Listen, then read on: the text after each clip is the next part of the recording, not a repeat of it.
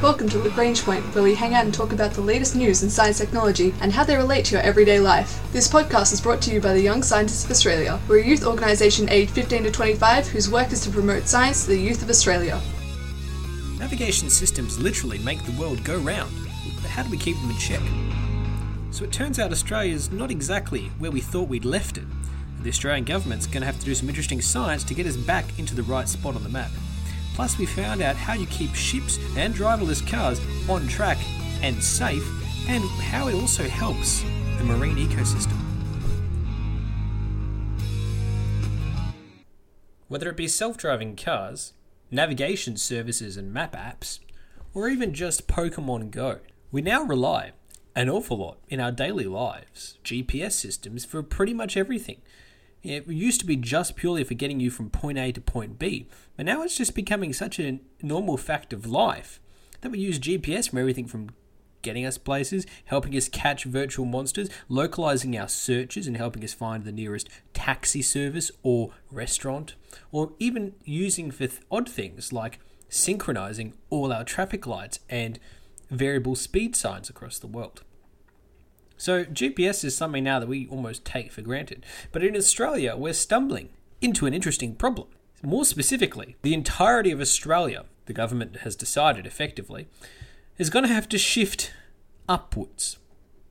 Now, Australia is at the bottom of the world if you view it north to south, but if you inverted the world, we'll be at the top. But regardless, the main problem is we're going to have to adjust our latitude and longitude according to the according to Geosciences Australia, which is the peak Australian agency, government agency that is responsible for geoscientific research, geography, and maps. And pretty much what they've determined is that all of our maps and all of our understanding of where Australia physically is currently is out by sometimes a couple of meters. And this is a little bit alarming for anyone who relies on really highly accurate and precise navigation. And it means that new technologies such as driverless cars, which need a lot more precise data than they do at the moment, if you don't account for these current errors in the Australia's definition for latitude and longitude, we're going to run into real big problems. So, what needs to happen is this the world is divided up into latitude and longitude. Latitude and longitude, for if you're not entirely sure, is basically a measure of how far or how many angles you are away from the equator or the prime meridian, the vertical line, which at our definition goes through Greenwich in the UK. And basically, these two big lines, uh, the equator and the prime meridian, we then measure how many degrees we are away from that. For example, in Melbourne, in Australia, we're about we're located 37 degrees 0.48 south, and so that so that's latitude, and then longitude we are 144 degrees east. That that's pretty much how you use latitude and longitude to localize a position in space on Earth. And you know, it seems a bit silly, but latitude and longitude was a really big problem that we needed to solve, and it took us a long time to do so. I mean, we worked out originally some great methods that defined, particularly around those from ancient Greece, around 3rd century CE, uh, BCE, and we've refined later and later and built on that. Uh, and the idea of latitude and longitude kind of was then more refined mathematically because we had to account for things like the fact that the Earth is not actually perfectly round. There is a bulge at the equator, which is not hugely significant, but enough to throw out this kind of assuming a perfect sphere projection. In any case, there are a lot of problems and challenges in calculating latitude and longitude. And thanks to the great mechanism we came up with for using this, it made navigation across the ocean a lot easier because it enabled sailors to accurately identify where they are and how their maps fit together. Likewise, nowadays we use latitude and longitude as part of our GPS and navigation systems, which, as we spoke about earlier, we rely on for a lot of things. So when these accuracies start to shift more and more, when you start relying on it in other apps downstream, it means the error compounds and it can become quite a problem. So basically, we need to realign Australia effectively and, and lift it up a little bit of latitude and longitude just so that we're more in line uh, with the actual reality of the situation. Now, they're better calculations. The last time it was updated, the Geocentric Datum of Australia, GDA, was last updated in 94. And and it will keep shifting. It'll be out by about 1.8 meters by 2020 unless an update or correction is issued. And we think we'll probably have that correction issued and created in January 2017. Now, all of this is really, really interesting, especially for those of you who love playing around with maps. But it just goes to show just how important accurate base information is before you then go and start to do all other kinds of cool or scientific ideas or activities. And this is really, really important, particularly as you probably would have experienced if you've played Pokemon Go. You know how often your uh, cursor indicating where you are moves around without you even moving at all. And that's because because of the way GPS works. A lot of the time, you actually end up uh, miscalculating or not figuring out exactly where you are. You might be physically standing next to a landmark, which you know is right there, but your map says that you're five or ten meters out. And that's because GPS is actually only accurate to five to ten meters. Uh, obviously, military satellite positioning systems are a lot more accurate than that, down to the millimeter. Uh, but commercially available ones still have a 5 to 10 meter band on them, which is a real problem if you wanted to use it with driverless cars. Driverless cars would be really great, but they require really, really accurate position knowledge. And that 5 to 10 meters is suddenly not good enough at all. So, that's where updating our base maps, like Geosciences Australia is talking about, will go some of the ways to help improve the accuracy to make things more reliable and make, you know, maybe just catching Pokemon a bit easier, but also getting from place A to B much simpler and more accurate as well. Meaning that in the future, whatever new app, game, or fancy technology that relies on accurate positions will work a lot more efficiently and accurately.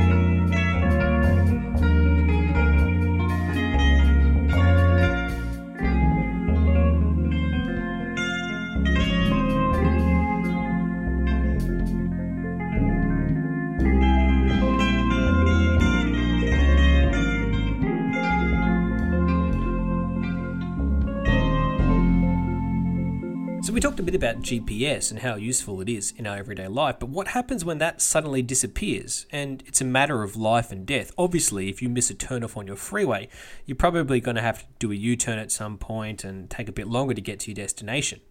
But a lot of navigation that's actually undertaken is a lot more critical. Things like airplanes and ships rely on GPS amongst other technologies to help them avoid dangerous objects or sunken reefs or sandbars or rocks that could drastically endanger their existence. And some interesting work being done at the University of Nottingham and the Royal Norwegian Naval Academy have been investigating what would happen with GPS signals on a ship if, for example, the signals were somehow jammed. So big modern ships are now actually pretty much highly automated. They have all the maps, they have their GPS, and they can help avoid with a quasi auto navigation system big problems. And that's really good. It makes everybody's life a lot easier. And they actually tend to use differential GPS, which are much more accurate positioning, probably about to a meter than conventional GPS, like we spoke about before, which is 5 to 10 meters. But the problem is with the differential GPS is that they're very, very, very sensitive receivers. And that makes them really easy to unfortunately disrupt. In fact, there are commercially available jamming device, signal jamming devices available for about 50 pounds or, you know, 80 Australian dollars, which are available on the marketplace, not really a controlled device. And that's a real big problem for any shipper navigation and a huge security as well as safety concern.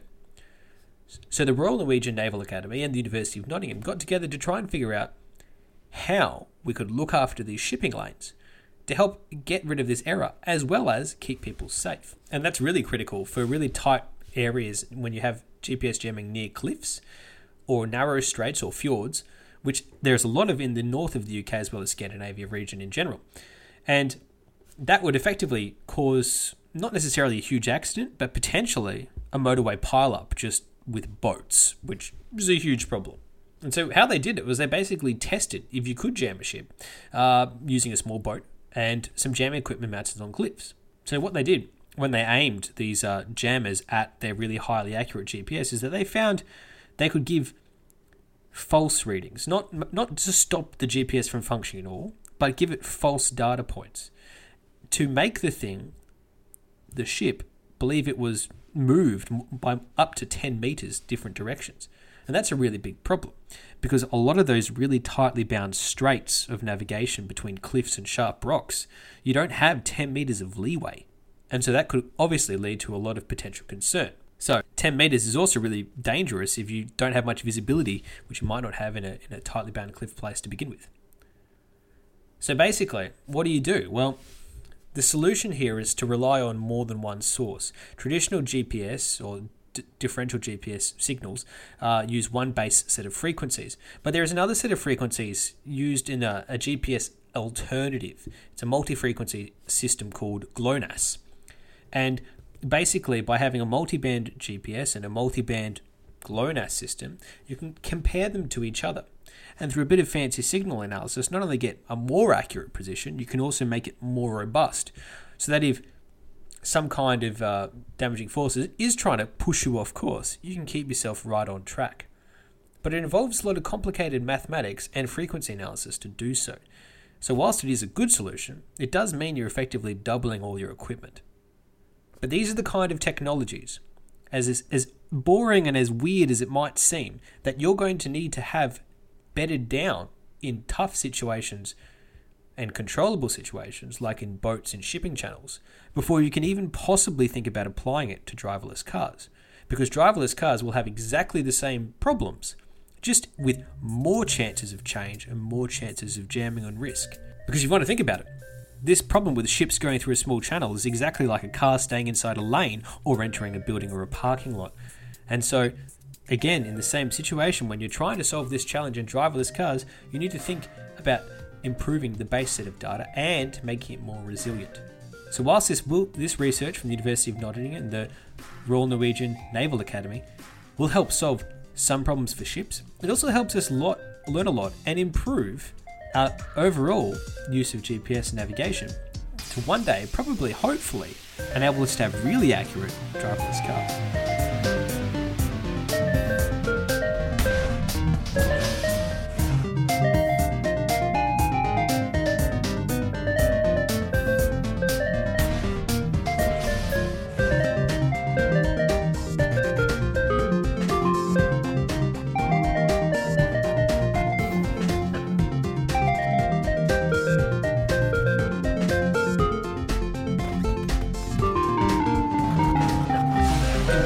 Navigation systems not only help humans, or robots and driverless cars, but also animals in an interesting way. And a new paper published by the Wildlife Conservation Society in partnership with the National Ocean and Atmospheric Administration, the US Coast Guard, SpaceQuest, Google, and SkyTruth basically analyzed how the navigation system, the automatic identification system used in international shipping, has helped boats avoid collisions, stay safe on coastlines, but also help set up safe harbours and safe places for endangered marine mam- animals to live, to also help monitor and map these marine areas of conservation and protect the animals in the sea. Which just goes to show that there's actually a big win win here all involved. Now, the automatic identification system was put into place in 2000, and it's mostly used for helping keep ships on track in right shipping lanes and monitor basically where all the ships are at all the times and help them keep them on established routes of navigation. But it's also a really vital tool to help protect whale and other marine mammal species, particularly in locations like the Arctic, where shipping is starting to increase as the ice caps melt, particularly in the Arctic, new passages are opening up and making commercially viable to actually just go over the top of the world or in routes that were not possible before. The challenge here is that that goes right through some pristine marine ecosystems with a lot of endangered breeding species breeding grounds or at least protected areas. And it's not just physically a ship going through that area that's the problem. You also need to map and understand the propagation of wake and acoustic damage, which can also significantly impact things such as whales, which who are really very much dependent on their communication via the waters and their hearing to find their prey as well as to communicate with other whales. So when you start putting a whole bunch of noise into the ocean from a big boat, it can have impacts for kilometers, hundreds of kilometers away. And it's really quite interesting because the AIS wasn't actually designed as a conservation tool, but it is actually helping save creatures across the world. And it sort of works by you sort of identify areas where uh, large cetaceans or large seagoing mammals are. And then you can map them and overlap them and find places where they congregate. You can identify breeding grounds. And when you start throwing in the animals that are tagged as well, you can help to actually then track the species migration more easily and steer ships away from them. Maybe change a route or avoid a particular pod. So it just goes to show that things that you develop for a tool that improves navigation can have benefits for a lot of different areas that aren't immediately obvious. And that's one of the joys of some of this interesting scientific research. You can start down one pathway and end up with benefits that you don't immediately see for lots of things. And it's really important that we now start to use technologies like this to help in conservation as well, as we start to go more into areas that overlap significantly with endangered species breeding grounds or pristine ecosystems like the Arctic. We need to make sure that we go in there and try and minimize our damage as much as possible. So, this is some great research and collaboration really between the Wildlife Conservation Society as well as a whole bunch of other international organizations to help keep our seas safe for vessels, for people, and for animals too. This has been the Young Scientists of Australia's podcast, Lagrange Point. This week we found out about keeping GPS in check, moving Australia a few metres up on the maps, as well as keeping our ships and driverless cars on path and helping conserve marine eco environment. Our ending theme was composed by Audionautics. Head to ysa.org.au for more information about the Young Scientists of Australia.